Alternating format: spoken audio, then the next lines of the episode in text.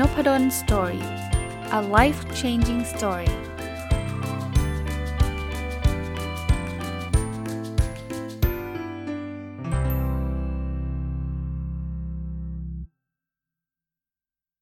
วัสดีครับ ยินดีต้อนรับเข้าสู่นพดล story พอดแคสต์นะครับ วันนี้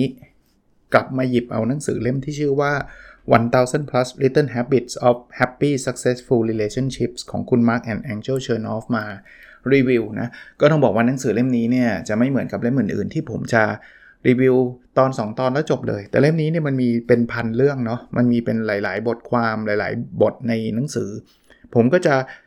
จะบางครั้งก็จะกลับมาที่เล่มนี้แล้วก็จะหยิบมาบางบางบทนะครับก็คือค่อยๆ ขยับไปเรื่อยๆ ทีละนิดทีละนิด เพราะว่าโอ้ยถ้ารีวิวทีเดียวเนี่ยผมคิดว่าโอ้โหเป็นเป็นสิบสิบตอนแน่ๆนะครับแต่ก็จะกลับมานะครับเพราะว่ามันมีบทที่มันน่าสนใจหลาย ๆ บทนะครับ วันนี้เรื่องที่จะเอามาฝากคือ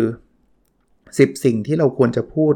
ก่อนที่มันจะสายเกินไปนะฟังดูชื่อเรื่องก็น่าสนใจแล้วนะครับ ว่ามันมีอะไรบ้างที่เราควรจะพูดออกมาก่อนที่มันจะ too late นะครับก่อนที่จะสายเกินไปคำแรกนะ คือคำว่า I love you ครับ ผมรักคุณนะครับ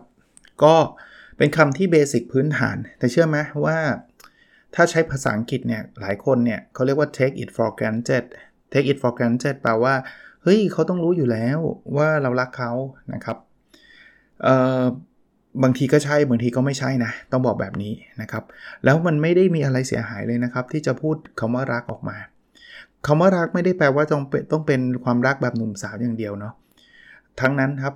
วันนี้ได้พูดกับคุณพ่อคุณแม่แล้วหรือยังว่าเรารักท่านเนาะวันนี้เราได้พูดกับภรรยาหรือสามีหรือคู่ชีวิตเราแล้วหรือยังนะครับ ว่าเรารักเขานะ คนที่เป็นแฟนเราเราบอกกับแฟนเราหรือยังว่าเรารักเขานะวันนี้เราได้คุยกับลูกๆเราหรือยังว่าเรารักเขาบอกเขาได้เลยนะครับ ผมเอาเป็นว่าแต่ก่อนก็ไม่ได้ไม่ได้พูดคำนี้บ่อยนัก แต่ว่ามาตอนช่วงนี้นี่พูดทุกวันนะพูดทุกวัน ไม่ว่ากับคุณพ่อคุณแม่ไม่ว่ากับลูกๆกับภรรยา การพูดแบบนี้ผมคิดว่า ไม่มีอะไรเสียหายเลยเนาะคือบางทีเขาก็รู้อะ แต่ว่าลองลองนึกภาพนะ คุณมีคนมาบอกมาบอกว่ามีคนรักคุณอะคุณรู้สึกยังไง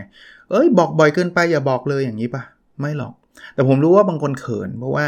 มันไม่เคยพูดเข้าใจครับ แต่พูดไปเถอะ แล้วเดี๋ยวมันก็ไม่มีความความเขินแล้วมันจะกลายเป็นธรรมชาติเลยครับนะเพราะนั้นคำว่าผมรักคุณหรือ I love you เนี่ยก็เป็นคำเบสิกพื้นฐานที่ที่เราควรจะพูดนะคำที่ 2 คือคำว่าขอบคุณครับ พูดให้ติดปากเลยนะครับ ขอบคุณ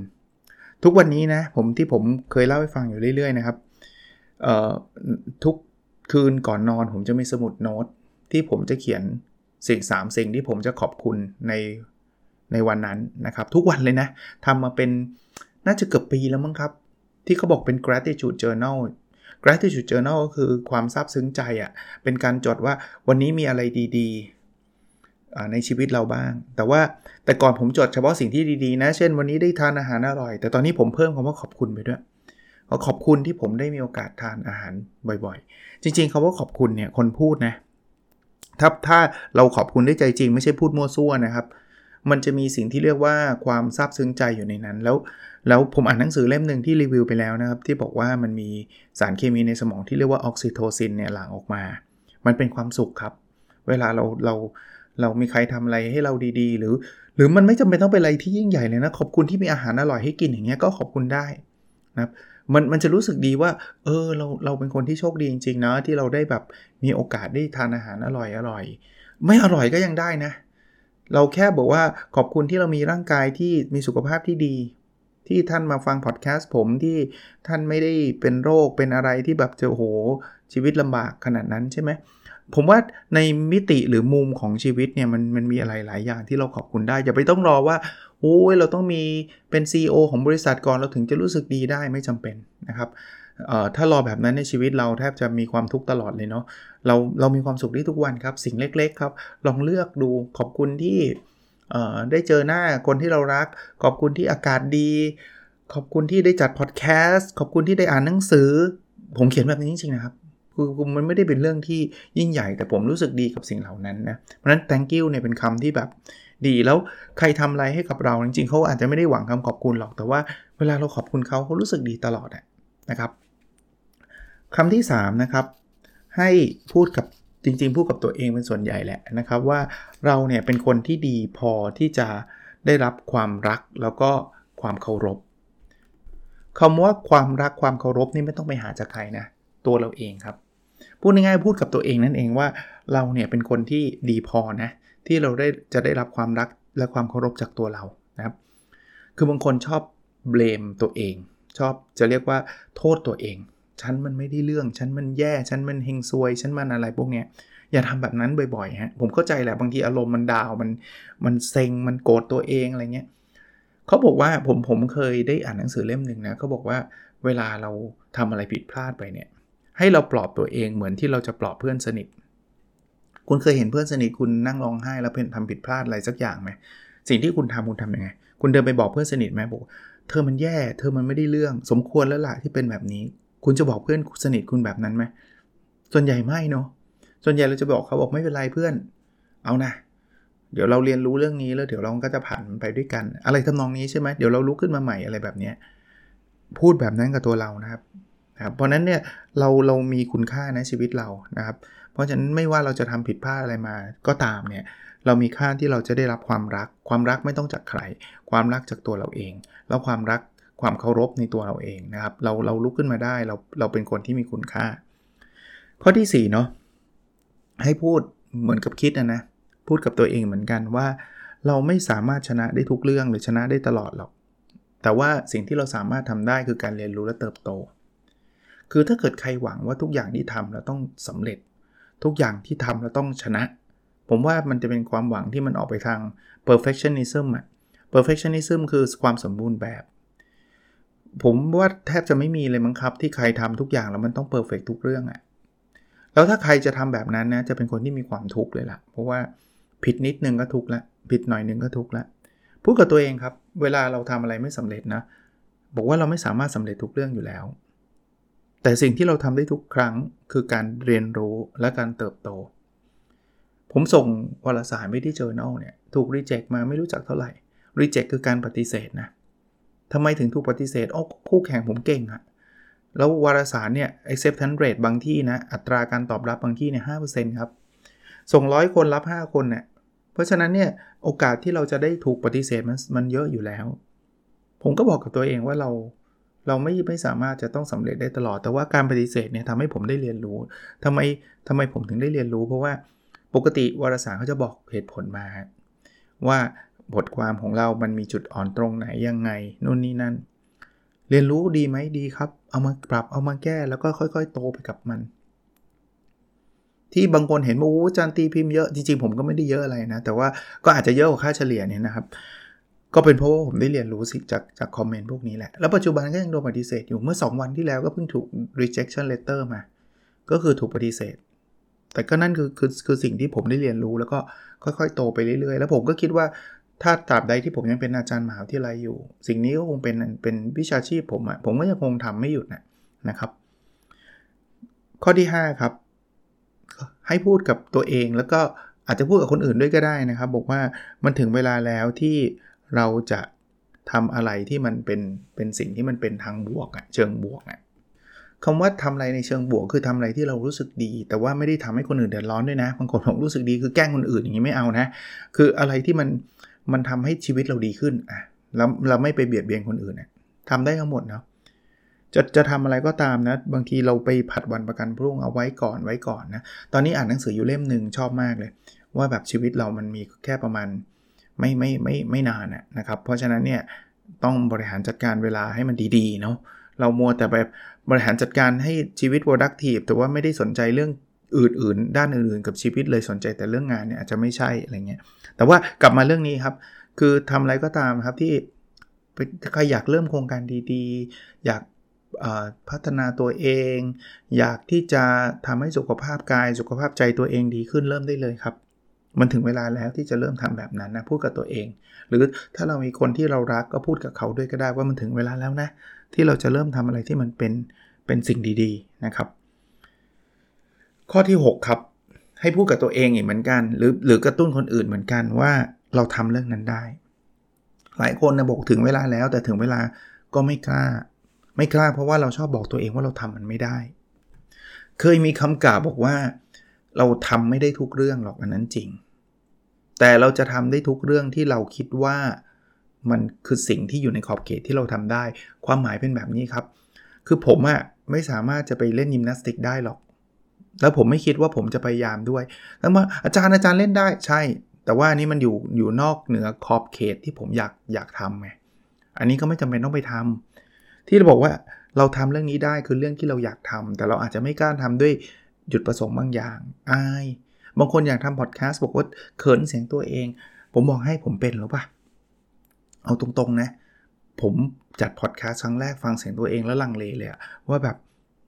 น่าเกลียดว่ะคือผมผมรู้สึกแบบนั้นจริงนะ แล้วจะไปโพสอียังไงไม่รู้มันอีอะคือแบบ ไม่รู้มันเขินมันบอกไม่ถูกอะผมไม่ได้บอกว่าผมเสียงดีอะไรเลยนะครับ ปัจจุบันผมก็รู้สึกแบบนั้น แต่ว่ามันน้อยลงครับ ผมรู้สึกว่า เฮ้ย สาระสำคัญเนี่ยเราไม่ได้เป็น ดีเจที่ต้องเสียงเพราะขนาดนั้นเนาะเราไม่ได้เป็นนักร้องที่แบบโหร้องเสียงไม่เพราะแล้วยังมีหน้ามาร้องไม่ใช่เนาะหน้าที่ของผมในการทำพอดแคสต์คือการส่งต่อความรู้อะส่งต่อไอ้ไอ้เรื่องราวดีๆ แบบนี้ให้กับคนอื่น ถ้าท่านฟังผมนะท่านเข้าใจผมจบแล้ว มีหลายคนคอมเมนต์มานะครับ ต้องต้องขอบคุณเลยนะครับ ต้องขอบคุณการคอมเมนต์แต่ว่ามันอาจจะไม่ใช่สไตล์ผมเท่านั้นเอง บางคนคอมเมนต์มาบอกว่า อาจารย์แบบ อาจารย์น่าจะแบบล่าเริงกว่านี้ แบบเฮฮากว่านี้อะไรเงี้ยเข้าใจเนอะคือคือคนฟังพอดแคสต์ในในในในมุมแบบนั้นน่ะเขาก็อยากฟังอะไรที่ตลกขำๆเฮฮาแบบล่าเริงหัวเราะกิ้งอะไรเงี้ยแต่เพอเออมันไม่ไม่ใช่สไตล์ผมอะผมผมถ้าทำผมก็ฝืนนะหรือว่าบางคนบอกอาจารย์พูดเพราะไป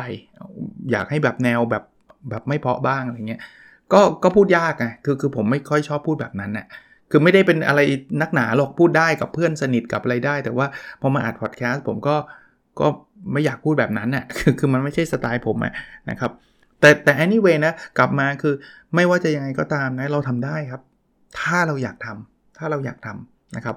ให้กำลังใจตัวเองนะครับไม่อยากทำพอดแคสต์ก็ไม่ต้องทำครับ ผมไม่ได้บอกว่าเราทำได้คือต้องทำทุกเรื่องไม่ใช่ อยากเขียนก็เขียนครับ บางคนก็อายเขียนแล้วเดี๋ยวโดนเพื่อนล้อเออให้เขาล้อไปเถอะ เอาเลยครับล้อเต็มที่เลยมาเลย ตอนนี้เพื่อนผมก็ยังรอนะเดี๋ยวนี้เวลาเขียนเขียนโพสต์ใน Facebook เนี่ยหัวข้ออะไรสักสักอย่างเพื่อนก็จะแคปหน้าจอมา แล้วก็มาแปะในกลุ่ม แล้วก็มาแซวก็ทำไมอะก็ดีครับผมก็ขำผมก็ฮาเฮเฮไปกับเขาอะก็ก็ไม่มีอะไรเพื่อนเราก็ไม่ได้มีอะไรมากมายอยู่แล้วเขาก็ไม่ได้จะจงเกลียดจงชังอะไรเรานะอะมาถึงข้อที่ 7 นะครับ ให้พูดกับตัวเอง หรือกับคนที่เรารักก็ได้นะครับ บอกว่าไอ้เรื่องราวที่มันเป็นดราม่าเนี่ยมันไม่ใช่เรื่องที่เราจะต้องไปยุ่งด้วย คืออันนี้ผมผมแนะนำเลยด้วยนะ อย่าไปยุ่งกับดราม่าเยอะครับ ผมรู้บางทีดราม่ามันสนุกนะมันดูสนุกดราม่าเพื่อดราม่าระดับชาติ อันนั้นจะเมาส์จะอะไรก็ก็แล้วแต่ก็ก็ว่ากันไป แต่ผมก็ไม่ค่อยไม่ค่อยตามนะ เอาตรงๆนะข่าวดราม่าต่างๆ เอาไถฟีดใน Facebook พอจะรู้เรื่องก็พอละแต่ผมไม่ค่อยเข้าไปในแบบ ไปไปเจาะลึก หรือไปไปคอมเมนต์ไปอะไรไม่ค่อยได้ทำนะไม่ค่อยได้ทำแต่ดราม่าที่จะจะพูดถึงคือดราม่าที่ส่วนบุคคลเนี่ยคือบางทีมันจะมีคนเรามาคือจะพูดไงเดีอะมันจะมีคนมาชวนเราดราม่าก็มีนะ ก็มี เอางี้ผมเล่าให้ฟัง ถึงแม้ว่ามันจะน้อยมากนะ ต้องบอกว่าน้อยมากนพดลสตอรี่เนี่ยตอนนี้ผมเขียนบทความทุกวันนะ ทุกวันแล้วมีเอฟเฟกมากเลยคือ คือจากที่ ต้นปีจำได้ไหมผมเคยบอกว่าผมอยากเขียนบทความทุกวัน แล้วก็ไม่ได้ทำมาเลย คือไม่ได้บอกว่าอยากเขียนทุกวันหรอก ผมแค่บอกว่าผมอยากเขียนบทความมากขึ้นในนพดล story เพราะแต่ก่อนเนี่ยเอาแต่แชร์พอดแคสต์เนาะแล้วอะไรที่ Facebook เนี่ยนะใครทำเพจเนี่ยพอจะทราบแหละ อะไรที่มันเป็นการแชร์เนี่ย มันจะปิดกั้นการมองเห็นครับ คือ Facebook เนี่ยจะไม่ค่อยให้เราเห็น ไม่ใช่ให้เราด้วยนะ คนอื่นก็ไม่ค่อยเห็นสังเกตดิแชร์นี่มีอยู่ 2 ไลค์5ไลค์อะไรเงี้ยคือน้อย ยกเว้นว่าคุณมีเพจตามเป็นล้านนะนะน้อยน้อยมากเลยน้อยมาก ไม่ work ผมก็คงต้องเขียน original content อันนั้นคือสิ่งที่ Facebook อยากให้เราทำผมก็เขียนโหเขียนนี่คนตามอ่านเยอะแยะเลยนะครับ มีบางบทความเนี่ยจำนวน reach เป็นล้านเลยนะ คือตกใจเลยนะ แชร์เป็นใกล้ๆ อาจจะเคยมีบางบทความทะลุหลักหมื่นแชร์เงี้ย ซึ่งบอกโอ้โหคนอยากอ่านขนาดนี้เลยเหรอดีใจครับ แต่พอยที่ผมกำลังจะพูดคือ มันก็จะมีดราม่าบทความที่มีคนแชร์เยอะๆนะจะเริ่มมีดราม่าพอมันเยอะเนี่ยมันมันจะไม่ใช่เครือข่ายที่เราเคยเจอกันประจำทำไมถึงถึงมีไหมครับ เหตุผลง่าย ๆครับ เพราะว่ามันจะไม่ใช่เครือข่ายที่เราเราเราเคยพูดคุยกันคือคือไม่ใช่คนที่รู้จักผม คล้าย ๆ แบบนั้น คือถ้าถ้าเป็นคนที่ใกล้ชิดกันเนี่ยนะ คือเวลาเราลงเนี่ยก็จะเป็นคนที่เคยฟังพอดแคสต์ผมจะรู้เจตนาผมอยู่แล้วว่าที่ผมทำทำอะไร แต่พอมันแชร์ไปเยอะๆเนี่ยบางทีจะเจอคนข้างนอกเยอะๆครับมันเป็นร้านร้านลิชอะมันก็จะเจอคนที่ไม่รู้จักว่านี่มันทำอะไร แล้วบางคนก็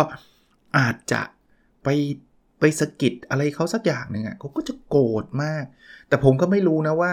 เขาโกรธจริงหรือเขาแค่อยากหาคนทะเลาะด้วยหรืออะไรเงี้ยเขาก็จะมี negative comment แบบ โอ้โหเราอ่านแล้วแบบโอ้โหเฮ้ยผมเขียนขนาดนั้นเลยบางทีอ่านนี่ต้องกลับไปอ่านบทความใหม่นะว่าแบบเราเราแรงขนาดนั้นเลยเหรอ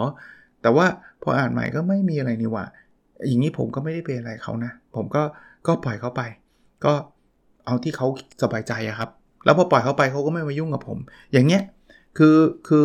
มันเป็นดราม่าของเขานะก็ถ้าเราไม่ไปต่อเติมดราม่ามาเนี่ย ถ้าผมไปซัดกับไอ้นี่สิเฮงซวยอะไรเงี้ย คงเป็นเรื่อง ซึ่งเขาคงชอบเลยเหมือนกันนะเพราะเขาก็อยากหาคนที่จะมาตอบตอบโต้ ผมจะมีแล้วปกปกติผมก็จะไม่ลบคอมเมนต์ด้วยนะ ยกเว้นกรณีเดียวที่มันจะไปสร้างดราม่าคือบางคนเนี่ยพออ่านคนที่เขียนแบบนี้มาแล้วเขาก็รู้สึกไม่พอใจ ไม่พอใจแทนผมด้วยต้องขอขอบคุณนะ แต่ว่าจริงๆไม่จำเป็นนะครับ คือก็จะไปลุยกับเขาอย่างนี้ผมลบทิ้งเลยไม่เอาละ คือไม่สนุกผมไม่อยากให้เพจผมมีดราม่าแล้วจริงๆเรื่องราวที่ผมเขียนเนี่ยมันเป็นเรื่องพัฒนาตัวเองเรื่องอะไรแบบนี้มากกว่าที่จะมาชวนชวนดราม่าอยู่แล้วนะครับอะมาถึงคำพูดที่ 8 ครับคำนี้จริงๆมีความหมายนะ แต่หลายคนก็ไม่ไม่แน่ใจว่าเพราะอะไรไม่กล้าที่จะพูด คือคำว่าผมหรือฉันเสียใจ I'm sorry ทำอะไรผิดพูดเลยครับ ขอโทษแล้วเสียใจอะ่ะคือคือคือมันไม่ได้ผิดอะไรนะครับ บางคนเนี่ยไม่กล้าพูดแม้กระทั่ง ไม่ใช่แม้กระทั่งสิเออเขาบอกว่าถ้าถ้าเป็นเด็กๆเราจะไม่พูดไม่นะ อันนี้อันนี้ความเห็นผมนะครับ กับลูกเนี่ยผมทำอะไรที่มันไม่ควรนะ่ะมันผิดนี่ผมขอโทษเลยนะ เพราะผมคิดว่าเขาควรได้รับคำขอโทษจากผม ถ้าผมคิดว่าอันนี้มันไม่ใช่ไม่ใช่สิ่งที่ถูกต้อง เช่น อ่านยกตัวอย่าง เช่น นัดเขาแล้วไม่ได้ทำตามนัดอะ่ะเฮ้ยผมว่าเราเราเราต้องขอโทษเขานะ มันไม่ถูกต้องนะที่เราใช้ความเป็นผู้ใหญ่บอกเอ้ย ก็จะมันเด็กเรานัดแล้วถ้าไม่ทันก็ไม่ทันดิพ่อยุ่ง เฮ้ยไม่ได้ดิแล้วแล้วสิ่งที่ผมพบนะ เวลาเรามีเหตุผล เรารู้ว่าเมื่อไหร่ผิดเราต้องขอโทษเนี่ย สิ่งที่ผมได้รับกลับมาคือลูกผมเป็นแบบนั้นจริงนะลูกผมเนี่ยเวลาเขาทำอะไรผิดเขารู้นะเขาจะขอโทษเหมือนกัน ผมผมไม่ได้ expect ว่าการขอโทษหนึ่งครั้งต้องได้รับการขอโทษคืนหนึ่งครั้งไม่ได้เป็นแบบนั้น แต่ว่ามันเป็นการสอนลูกชั้นชั้นดีเลยนะครับว่าถ้าถ้าเราผิดเราต้องขอโทษ เพราะพ่อทำเพราะแม่ทำลูกลูกเขาก็จะเห็นเขาก็จะทำนะครับ เพราะนั้นการพูดคำว่าขอโทษเนี่ยไม่ใช่เรื่องผิด หรือเสียใจไม่ใช่เรื่องผิด มันเป็นเรื่องที่ดี ขอให้มันเป็นความพูดจากใจเราจริง ๆ ไม่ใช่ เสียใจก็แล้วกันอย่างนี้ไม่เอานะ อย่างนี้คาว่าก็แล้วกันเนี่ยต่อท้ายคำไหนคำนั้นหมดพลังเลยใช่ไหมขอบคุณก็แล้วกันเฮ้ยอย่างนี้ไม่ต้องขอบคุณก็ได้มั้งใช่ไหมเพราะฉะนั้นเสียใจเสียใจจริง ๆ ข้อ 9 ครับ มาคู่เลยนะ เวลาใครขอโทษเราเนี่ยคำนี้จะจะส่งพลังมาก คือฉันให้อภัย ผมผมเคยพูดอยู่หลายตอนอยู่เหมือนกันนะ แต่หลังๆ อาจจะไม่ได้พูดเรื่องนี้บ่อยนักนะครับว่าการให้อภัยเนี่ย จริงๆแล้วเนี่ยมันทำให้ใจของคนให้อภัยเองเบาขึ้นครับ ถ้าเราสามารถให้อภัยได้ทุกเรื่องเนี่ยนะมันจะทำให้เรามีความสุขมากขึ้น ผมเข้าใจเลยบางคนบอกมันให้อภัยไม่ได้ คนนี้มันเลวจริง ๆอะสมมุตินะมันเป็นคนเลวจริง ๆ นะ การให้อภัยเขาเนี่ยไม่ได้ทำให้ชีวิตเขาดีขึ้นนะชีวิตเราครับดีขึ้น มันเป็นการปลดปล่อยชีวิตเรา บางทีคนที่เราให้อภัยเนี่ยเขาไม่รู้ด้วยซ้ำ เขาอาจจะทำผิดกับเราเมื่อนานมาแล้ว แล้วเราให้อภัยเขาวันนี้เนี่ยนะเขาก็ไม่รู้ด้วยซ้ำว่าเราให้อภัยเขา แล้วมันไม่ได้ทำให้ชีวิตเขาดีขึ้นหรือเลวลงด้วย แต่ชีวิตเราดีขึ้นแน่นอน นี่คือนี่คือหลักการของการให้อภัยเลยนะครับ คือมันคือช่วยตัวคนให้อภัยนะครับ มันไม่ได้ช่วยคนที่เราให้อภัยเขานะ แต่ว่าถ้ามันเป็นความผิดที่มันไม่ได้มีอะไรมากมายเป็นเพื่อนกันนะ การให้อภัยกันเนี่ย เราจะรักษามิตรภาพไว้อย่างยั่งยืนเลย สามีภรรยาเนี่ยถ้าไม่รู้จักให้อภัยซึ่งกันและกันอยู่กันไม่ยืดหรอกจริงไหมผมก็บอกให้อภัยแล้วเดี๋ยวเหลิง ผมว่าถ้าเหลิงก็เหลิงเหลิงโดยไม่ให้อภัยเราก็เขาก็เหลิงเหมือนกันครับ ลองลองดูดีๆก็แล้วกันนะครับ และคำพูดที่ 10นะให้พูดกับตัวเองนะครับว่าชีวิตเราตอนนี้เป็นชีวิตที่ดีพอพูดแบบนี้บอกโอ้ยหลอกตัวเองมันไม่ดีอาจารย์จะบอกให้ดีได้ไง เอางี้กันครับ การพูดว่าชีวิตเราเป็นชีวิตที่ดีเนี่ยมันทำให้เกิดผลเสียอะไรหรือเปล่า ถ้าท่านคิดว่ามันเกิดผลเสียก็ไม่ต้องพูดก็ได้ แต่ผมคิดว่านะถึงแม้ว่าชีวิตเราอาจจะไม่ได้ดีเท่าเทียมกับเพื่อนเราหรือกับคนที่เราไปเปรียบเทียบเนี่ย แต่ผมก็ยังเชื่อนะว่าชีวิตเราไม่ได้แย่ที่สุดในโลกใบนี้หรอก แค่ท่านได้กินอิ่มนอนหลับ หายใจสะดวกสบาย ผมว่าก็เป็นชีวิตที่ดีแล้วชีวิตธรรมดาคือชีวิตที่ดีมากๆแล้วนะครับ ในความเห็นผมนะ เพราะฉะนั้นลองพูดกับตัวเองแบบนี้ดูครับ จิตใจเราจะดีขึ้น มันยังไม่ดีเวลาเราบอกว่าชีวิตมันเฮงซวยแล้วเราดีขึ้นไหมล่ะครับ ถ้าถ้าสมมติท่านบอกว่าชีวิตเฮงซวยแล้วชีวิตท่านดีขึ้น ท่านพูดแบบนั้นเลยก็ได้เนาะแต่ส่วนตัวผมผมคิดว่าเวลาเราบอกว่าชีวิตเราดีเนี่ยอย่างน้อยๆจิตใจเรามันจะสบายขึ้น ไม่มากก็น้อยมันไม่ได้แก้ปัญหาได้ร้อยเปอร์เซ็นต์หรอกบางคนบอกทุ่งหญ้าลาเวนเดอร์ป่ะหลอกตัวเองชีวิตดีดียังไงวะ ก็ไม่เป็นไรครับ ถ้าท่านไม่ไม่ไม่เห็นด้วยใช่ปะแต่ผมคิดว่าเฮ้ยก็พูดไปเถอะ ถ้ามันทำให้เราจิตใจดีขึ้นเนี่ยอย่างน้อยๆเราก็ดีกว่าหลาย ๆ คนอะสรุป 10 10คำพูดนะที่อยากให้พูดก่อนที่มันจะสายเกินไปนะครับ จากหนังสือเล่มนี้คำพูดแรกคือ ผมรักคุณคำพูดที่ 2 คือขอบคุณคำพูดที่ 3 คือ เราเป็นคนที่ดีพอที่ได้รับความรักและความเคารพจากตัวเราเองคำพูดที่ 4 คือเราไม่สามารถชนะทุกเรื่องหรอก แต่เราสามารถที่จะเรียนรู้และเติบโตได้คำพูดที่ 5 คือถึงเวลาแล้วที่เราจะเริ่มทำอะไรที่มันเป็นการกระทำเชิงบวกคำพูดที่ 6 คือเราทำได้ทุกเรื่องคำพูดที่ 7 คือ ถ้ามันมีเรื่องดราม่าเนี่ยมันไม่ไม่เกี่ยวกับเรา อย่าอย่าไปยุ่งนะครับคำพูดที่ 8 นะครับ คือผมเสียใจคำพูดที่ 5 9 คือ ผมให้อภัยคุณ และคำพูดที่ 10 คือชีวิตในตอนนี้เนี่ยดีมากๆแล้วนะครับ ก็หวังว่าจะเป็น 10คำพูดที่อาจจะเป็นประโยชน์กับหลาย ๆ ท่านก็แล้วกันนะ บางคนก็ติดกับติดอะไรกันอยู่เนี่ย ลองเอาไปใช้กันดูนะครับ แล้วเดี๋ยววันหลังจะช่วงนี้จะเอาประมาณนี้มาฝากบ้างนะครับ เดี๋ยวจริง ๆ หนังสือมีรีวิวเยอะเลยนะ แต่ว่าจะเบื่อกันซะก่อนเนี่ยคือเรารีวิวหนังสือกันตลอดทุกสัปดาห์ก็อะไรจะเยอะแยะขนาดนั้นเนาะ ผมก็อ่านอยู่เรื่อย ๆ นะ แต่ตอนนี้พยายามสวิชไปอ่านเล่มภาษาอังกฤษหน่อยเพราะว่า ทำอ่านภาษาอังกฤษช้ากว่า OKR ที่ตัวเองตั้งไว้ ภาษาไทยเนี่ยสบายๆแน่ๆนะครับ แต่ก็ยังมีเล่มไทยยังอ่านอยู่เหมือนกัน โอเคนะครับ แล้วเราพบกันในสดถัดไปครับ สวัสดีครับ